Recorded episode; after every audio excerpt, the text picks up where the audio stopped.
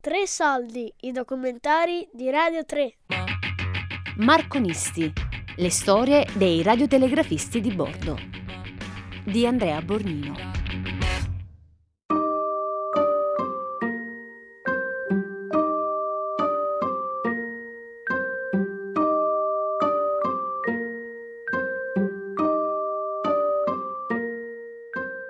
Al mio attivo ho 13 anni di navigazione effettiva, effettuata nel tempo nell'arco di 16 anni, il che significa essere stato a bordo 13 anni e a casa soltanto 3.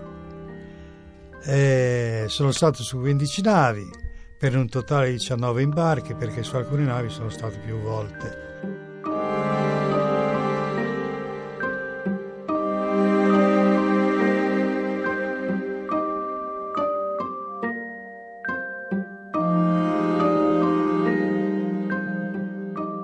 La telegrafia nasce nei primi anni dell'Ottocento grazie agli studi degli americani Samuel Morse e Alfred Vail, che brevettano quello che sarebbe diventato il codice Morse internazionale. Grazie all'invenzione di Guglielmo Marconi, nel 1895, la telegrafia si sposta nell'etere e può diventare lo strumento perfetto per le comunicazioni con i battelli in navigazione.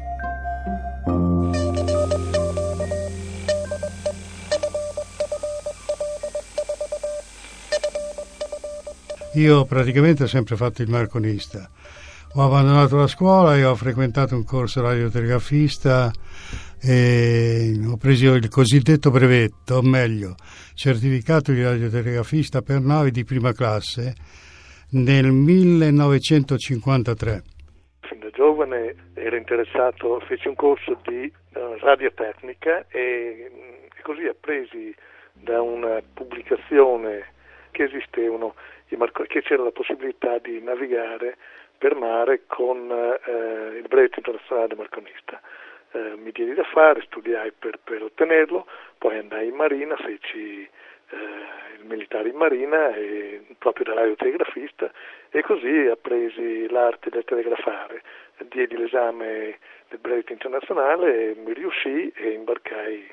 E di lì iniziai la mia navigazione. E il primo imbarco l'ho effettuato nel 1954 su una petroliera, una T2, che erano petroliere costruite dagli americani in tempo di guerra, che dovevano esistere per un breve periodo, appunto durante la guerra, e poi avrebbero dovuto essere demolite. E invece hanno navigato per molti anni dopo la guerra, specialmente con le marinerie estere, perché erano state cedute dagli Stati Uniti alle nazioni perdenti secondo il piano Marshall, per incentivare la produzione. Il primo imbarco è stato un'esperienza emozionante, forse una delle più belle esperienze della mia vita. Imbarcai, partii da Genova dopo aver espletato tutte le pratiche burocratiche, partì da Genova in prima classe con il comandante che sostituiva il capitano della nave a Liverpool, dove c'era appunto la nave che ci stava attendendo. Arrivammo a Liverpool e quando imbarcai fu un'emozione molto grossa, il marconista mi diede le consegne, mi passò tutti gli apparati, firmai le consegne e cominciai la mia vita di mare.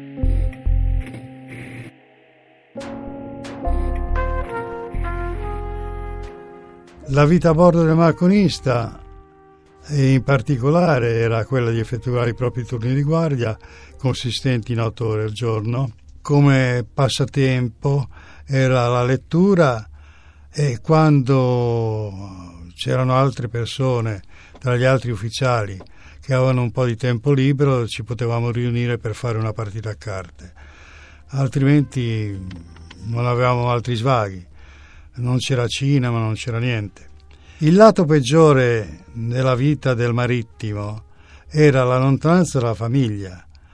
Io una volta arrivai a casa dopo essere stato molti mesi fuori, e quando bussai alla porta mi venne ad aprire mia moglie e con mia figlia, seguito da mia figlia più grande, che allora avrà avuto 2 anni e mezzo, 3 anni, e mia moglie disse: vedi, è arrivato papà, dagli un bacino. Mia figlia andò a baciare il mio ritratto che mia moglie teneva sul comodino, perché per lei il papà era identificato dalla fotografia e non dalla persona, quale ero io.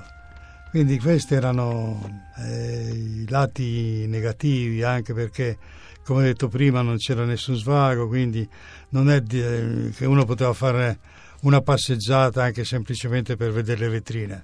A bordo non c'era niente, a parte i passeggeri sui quali io non sono mai stato. C'era molto lavoro, dovevo ricevere ogni 4 ore, ogni 2 ore i bollettini per gli spostamenti dei ghiacci, perché il viaggio fu fatto ai primi di maggio e quindi si spostavano i ghiacci da nord verso sud. Le stazioni canadesi e statunitensi fornivano questi dati e quindi le posizioni di tutti i ghiacci, iceberg e growlers, che si spostavano verso di noi, e dovevo continuamente ricevere appunto queste notizie per evitare i pericoli di fare la fine del Titanic o Titanic, come si dice.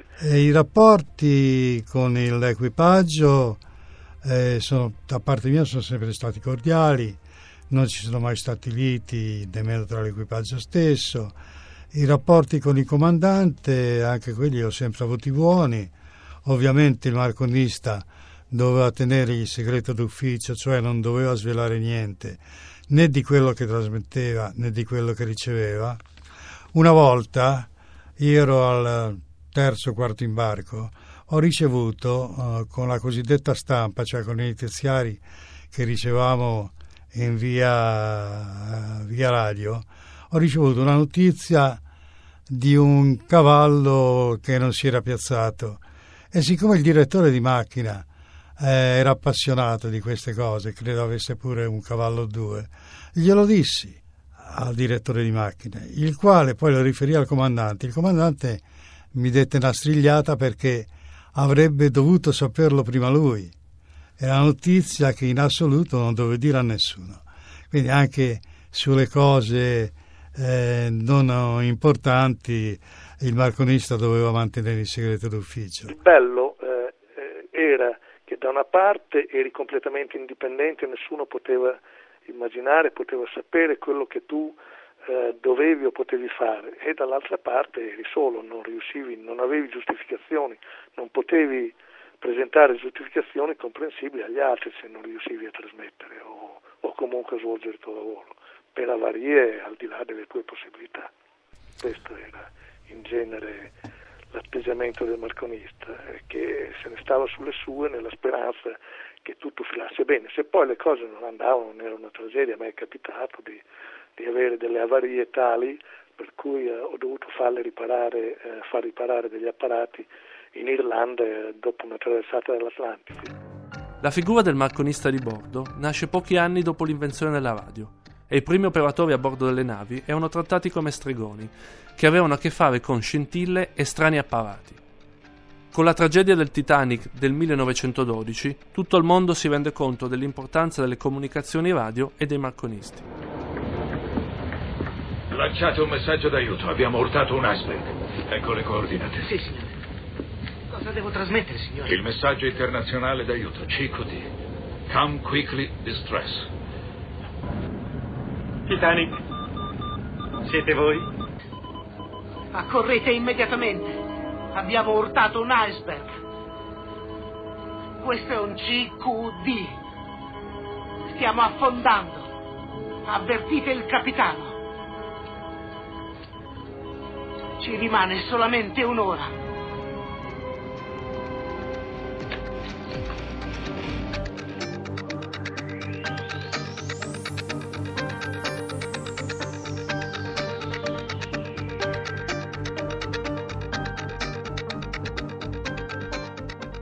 Inizialmente l'imbarco della radio a bordo trovò molti ostacoli, perché aumentava naturalmente il costo per gli armatori, e in fondo molti dicevano che non era necessario, perché con la nave si partiva a carico pieno, si arrivava dall'altra parte, se arrivavi bene, se non arrivavi, insomma, poi i problemi, ancora non si sentiva, diciamo, questo problema qui della sicurezza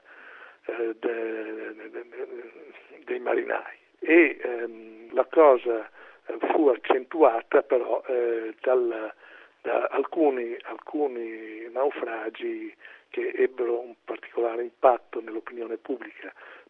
Diciamo che il più grande fu quello della Republic nel 1909, di lì iniziò, dove grazie alla abilità del marconista imbarcato sulla Republic, che era una nave inglese, si salvarono più di 1500 persone. L'impatto fu con della Republic, ci fu una collisione con la nave italiana di cui ora mi sfugge il nome, che però ebbe meno danni e riuscì comunque ad arrivare in porto, dopo aver salvato tutti i passeggeri e l'equipaggio della Republic, il quale affondò. Tentarono di recuperarlo, ma affondò. Ecco, da quel momento lì Marconi fu premiato il marconista, grande risonanza, e si cominciò a pensare l'opinione pubblica, non solo l'opinione pubblica, ma anche le assicurazioni, gli OID in particolare, spinsero e premiarono e cercarono di incentivare con un minor costo delle assicurazioni le navi, gli armatori che imbarcavano la radio, perché imbarcando la radio naturalmente si potevano evitare spesso incidenti, o comunque si poteva correre ai ripari con un notevole risparmio da parte delle assicurazioni. E quindi fu conveniente, cominciò a diventare conveniente imbarcare il marconista.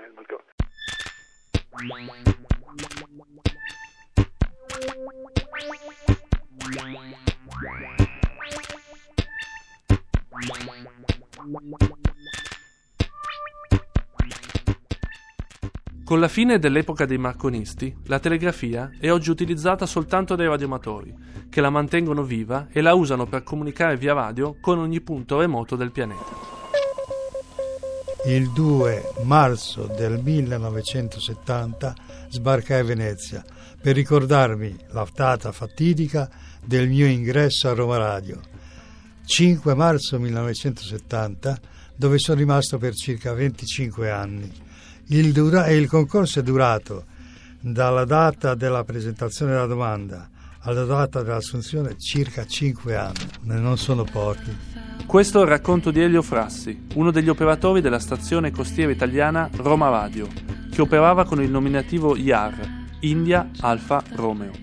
Qui Roma Radio, servizio radiotelefonico marittimo, emissione effettuata per la sintonia di ricevitori di bordo. This is Roma Radio, Maritime Radio Telephone Service. Test transmission for receivers tuning. Pensavo di trovare qualcosa di avveniristico, invece purtroppo si presentava bene il giardino, si presentava bene l'atrio, però gli interni erano fatiscenti, in quanto i muri erano scrostati, le serrande rotte. Come ambiente, l'ambiente non era dei migliori, comunque un ambiente vivibile. Si sa, negli ambienti dove ci sono 150 e più persone c'è sempre qualche piccolo attrito, però roba sormontabile. È il sistema di lavoro che lasciava desiderare, perché avevamo degli apparati obsoleti, cioè non erano apparati di ultima generazione come avevano altre stazioni, tanto decantate dai marconisti naviganti. Comunque, come ripeto, ho passato 25 anni della mia vita a Roma Radio e sono diventato dopo 14 anni radioamatore, dopo 14 anni dal pensionamento. Ormai ho appeso la cuffia, non ci pensavo più, però sono stato un po' spronato, un po' spinto da amici. Così ho comprato un piccolo radiotrasmettitore, ho messo su un'antennina e sono diventato radioamatore all'antica.